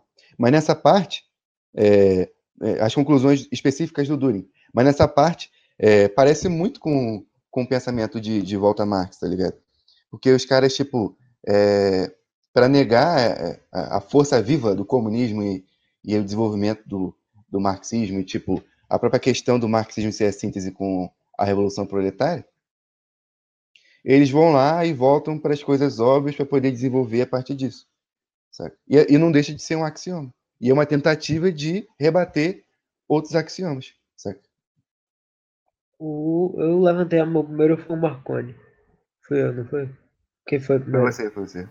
Falar. Foi o, segui o seguinte. A rapaziada acha que o liberalismo e o revisionismo é algo, tipo, na cara, tá ligado? E um bom ponto aí. Porque, tipo assim, é real, bora pegar os exemplos do que aconteceu na realidade. É que, tipo, lá fora. Na União Soviética. Tu acha realmente que se o Khrushchev tivesse desde o início chegado pro povo e dito não, não, Stalin, ele, ele, e falasse todas as merdas que ele falou do Stalin, tu acha que o povo ia gostar do Khrushchev? O que acontece, que o partido ia gostar do Khrushchev? Não ia. O que acontece? O Khrushchev, antes dele assumir, ele vai, inclusive, tomar uma posição a favor do Stalin. E isso é um problema. O, se eu não me engano, é um, um livro do, do Molotov, enfim, não sei de quem, ou do, do Dimitrov, não vou lembrar, desculpa. Que ele fala das memórias, né? As memórias que ele tem da época. Ele fala que o Khrushchev ele se apresentou no partido como um rapaz que queria seguir o legado do Stalin. E na primeira oportunidade a gente vê o que ele fez. Vocês acham que se Deng Xiaoping na China não tivesse se apresentado desde o início como um cara que continuou a, enfim, as, o legado do mal, tu acha que ele ia conseguir apoio? Tu acha que se ele não tivesse usado toda aquela, mesmo degenerando, como ele fez com, a, com aquela idiotice dele da teoria dos três mundos, que degenerou uma coisa que o mal falava. E a gente tem que entender isso. É algo silencioso nas fileiras do partido e que tem que ser combatido com muito cuidado. Exatamente. É, e pegando aí a questão, por exemplo, do, do Khrushchev do, do Khrushchevismo de forma geral, pô, quando você pega a, a situação né, de denúncia ali do culto ao líder de Stalin, é, denúncia entre muitas aspas, porque na real não existia, você vai pegar documentos que históricos que comprovam que este próprio culto ao líder, que, que é, aparentemente era real, era em grande parte ali, e na verdade, simplesmente algo que os inimigos, né, os contra-revolucionários ali que se colocavam contra Stalin, né, contra as medidas de Stalin, é, para avançar a revolução, eles mesmos instituíram, eles mesmos criaram essa mistificação. É uma coisa que, que, que vai ser apontada. E, e, entre outras coisas também, como, por exemplo, as própria, a própria repressão né, é, dita stalinista, né, é, da, da era Stalin, dos é, expurgos e tudo mais, é impossível dizer que os expurgos não aconteceram, da mesma forma que é, de, é impossível né, dizer que eles não eram necessários, porque os expurgos, na verdade, eram apenas processos de depuração né, do partido para que existisse uma luta ali contra o burocratismo, é, contra os carreiristas e tudo mais.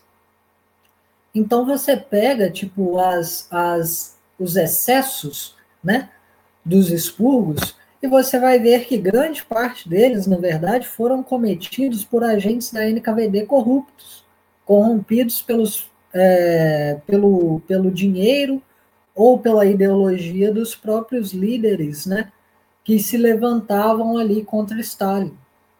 Então, os processos de expurgo, eles foram uma necessidade revolucionária, foram uma necessidade da luta contra o burocratismo e foram demonizados pelo simples fato de que é, existiram excessos como se não existissem excessos em todos os processos né, é, revolucionários, como se fosse uma coisa que não ocorreu na Revolução Burguesa, como se fosse uma coisa que não ocorreria inevitavelmente numa Revolução Socialista.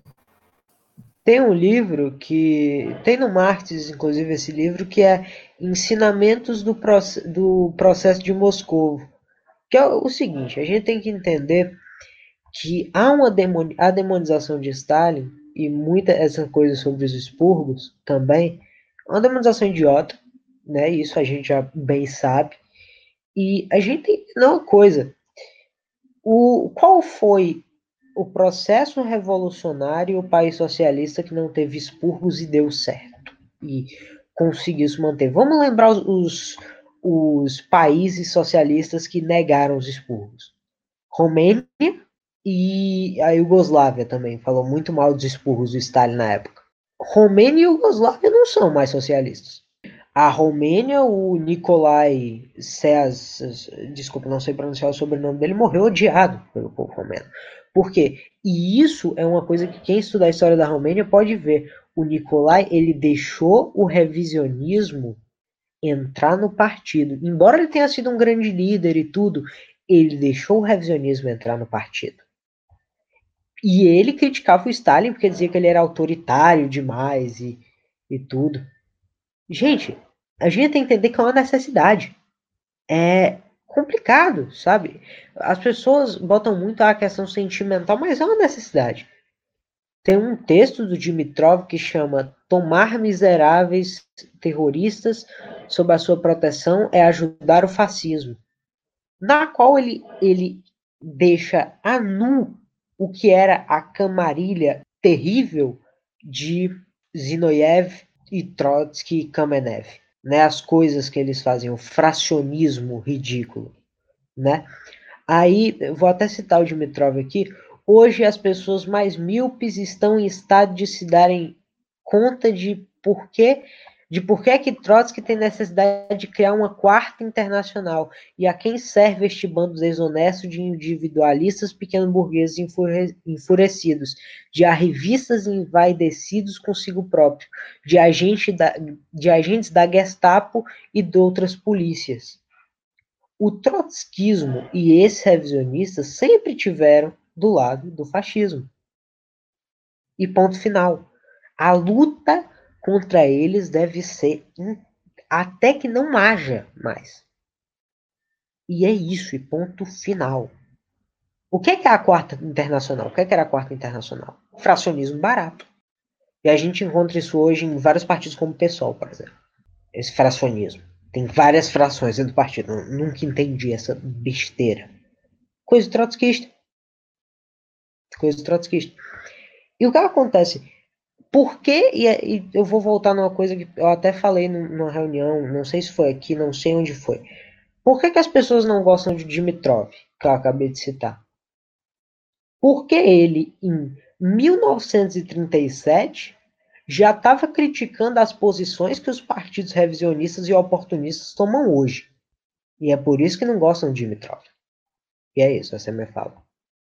A grande verdade é que rejeitam o marxismo-leninismo, rejeitam o centralismo democrático, rejeitam é, todas as estratégias de organização do partido de vanguarda, que levaram a cabo praticamente todas as revoluções é, socialistas é, e as lutas de libertação nacional, e fazem críticas vazias, que são bem aceitas no meio acadêmico e são aceitas, enfim, em instâncias de, de pequeno burgueses que são é, idealistas no sentido político é, e tratam como se fosse algo subversivo.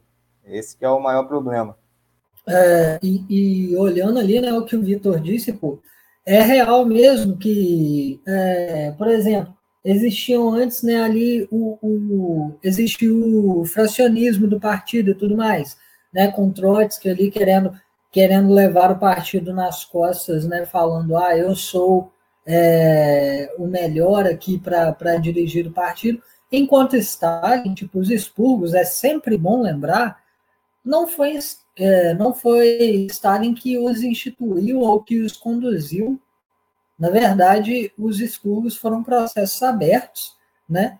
foram processos é, instituídos pelo Comitê Central, foram processos cujos é, líderes tinham total controle, não só Stalin, foram julgamentos complexos, né? com suas é, seus erros, sim, erros que foram cometidos exatamente pelo que eu já citei, que foram ali, é, foi ali a corrupção de alguns agentes da NKVD, por exemplo, é, pelo menos em sua maioria, obviamente eu não posso dizer um por um, né, ali, é, mas aí você pega essa questão do, do fracionismo, né, do cara simplesmente pegar e falar, ah, eu serei o líder deste partido, eu terei aqui o controle disso, né, é, e, e ao invés de, de realmente é, impulsionar o partido, cria ali a, fra, a, a, fração, né? cria ali o fracionismo do partido. É, isso hoje em dia a gente vai ver nos partidos comunistas, nos partidos não comunistas, mas ditos é, dito revolucionários, né, que se clamam, é, reclamam para si o título de, de revolucionários, é, você vai ver isso no movimento de tendências, né? Então você tem ali o, o, o marxismo-leninismo, é, por exemplo. E aí dizem, ah, o meu partido é, é marxismo é marxista-leninista, né?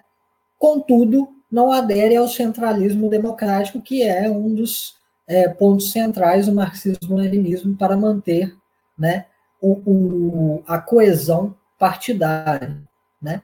Ou seja, adere a uma noção de democracia completamente abstrata que não tem nada a ver com, a, com o progresso da luta da luta proletária, da luta de classes. É uma concepção de democracia liberal, portanto, uma concepção de democracia baseada na tolerância universal, que obviamente não existe, né? É, e aí você vê os outros partidos, por exemplo, por exemplo, que dizem: ah, eu sou um partido de tendências, portanto, tem em meu partido diversos, é, diversas correntes ali que estão é, se combatendo entre si. Gente, pelo amor de Deus, entendeu? Ou o partido tem conteúdo de classe ou não tem. É simples assim acaba que é a mesma coisa, entendeu? Acaba que é a mesmíssima coisa você se dizer marxista-leninista e você aceitar trotskismo no seu partido e você aceitar teorias neoliberais, práticas, é, práticas pós-modernas e teorias pós-modernas no seu partido, acaba que é a mesma coisa do que você dizer assim, ah, aceitaremos aqui é, anarquistas. Né? Obviamente, o anarquista não, não irá participar de um partido, mas peguemos o exemplo. Né? Seria a mesma coisa. Você dizer, vou aceitar anarquista e comunista no mesmo lugar, dentro de um partido do povo. Gente, não faz sentido. Entendeu? Uma linha discorda da outra. Mesma coisa você dizer, aceito trotskistas e marxistas-leninistas. Se o trotskista reclama para si o marxismo-leninismo ou não, o problema é dele, entendeu? O fato é que não, não, não está de acordo. O fato é que não, nunca estará de acordo. Então você está colocando teorias conflitantes e você não está exercendo em seu poder líder do partido, por exemplo, a, a, a depuração, você não está exercendo a, o combate ideológico contra linhas errôneas. Porque se tivesse um outro trotskista e fosse é, realmente disputado isso, mas não é aceito, é abraçado, é dito, é dito plural, é dito democrático, né? Então vira aquele, aquela, aquela coisa de partido de tendência que não faz o mínimo sentido, porque marxismo não é coisa de tendência. Marxismo é coisa de desenvolvimento da teoria e prática. Então, não, não tem porquê a gente fazer uma defesa é, em abstrato de, de qualquer linha teórica que não esteja de acordo com o conteúdo de classe necessário para a revolução no nosso, na nossa nação.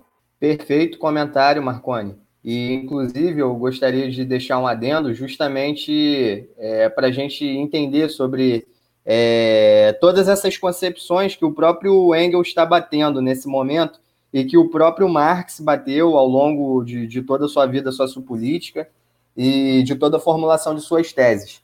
É, eles sempre se debruçaram acerca do oportunismo de esquerda e do oportunismo de direita que corroía o movimento operário. Eles sempre se lançaram na vanguarda teórica e na vanguarda prática para guiar as massas trabalhadoras e para que é, fosse consolidada uma ciência que de fato descrevesse a, a, realidade como ela é e suas perspectivas de, de transformação do mundo e da sociedade de classes como um todo.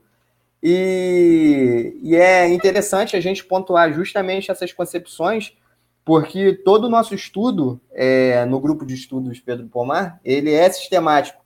Então, sempre que a gente vai abordar algum texto, mesmo que o texto ele esteja debatendo sobre método, em específico aqui o, o Engels ele está debatendo sobre as concepções equivocadas do Turing no que diz respeito à sua é, falta de apreensão nas análises na, na, na filosofia e na, na, descrição dos fenômenos, a gente tenta é, aplicar isso na realidade brasileira, a gente tenta aplicar isso na, na luta de classes e ser de fato uma leitura um estudo sistemático do marxismo.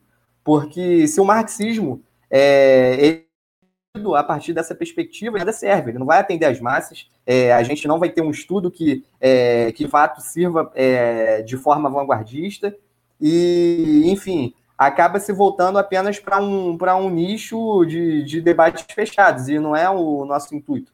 Justamente o que a gente está apontando aqui nessa discussão é, é o que o Engels ele estava batendo no Düring nesse texto mesmo, e em outros sociais-democratas ou até mesmo nos anarquistas. A, as inconsistências filosóficas na, nas concepções, as inconsistências políticas, as inconsistências nas análises, é, e o que isso era danoso na, na, na própria, é, no próprio seio do movimento proletário.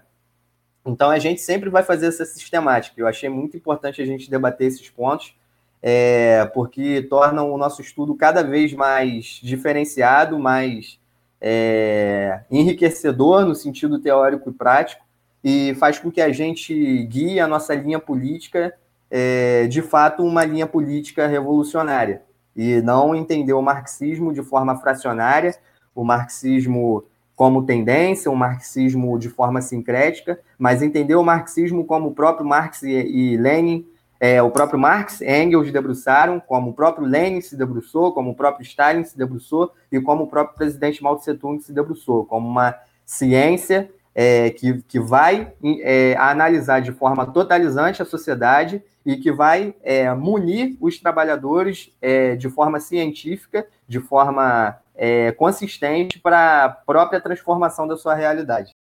Com isso, a gente chega ao fim de mais um podcast. Boa noite.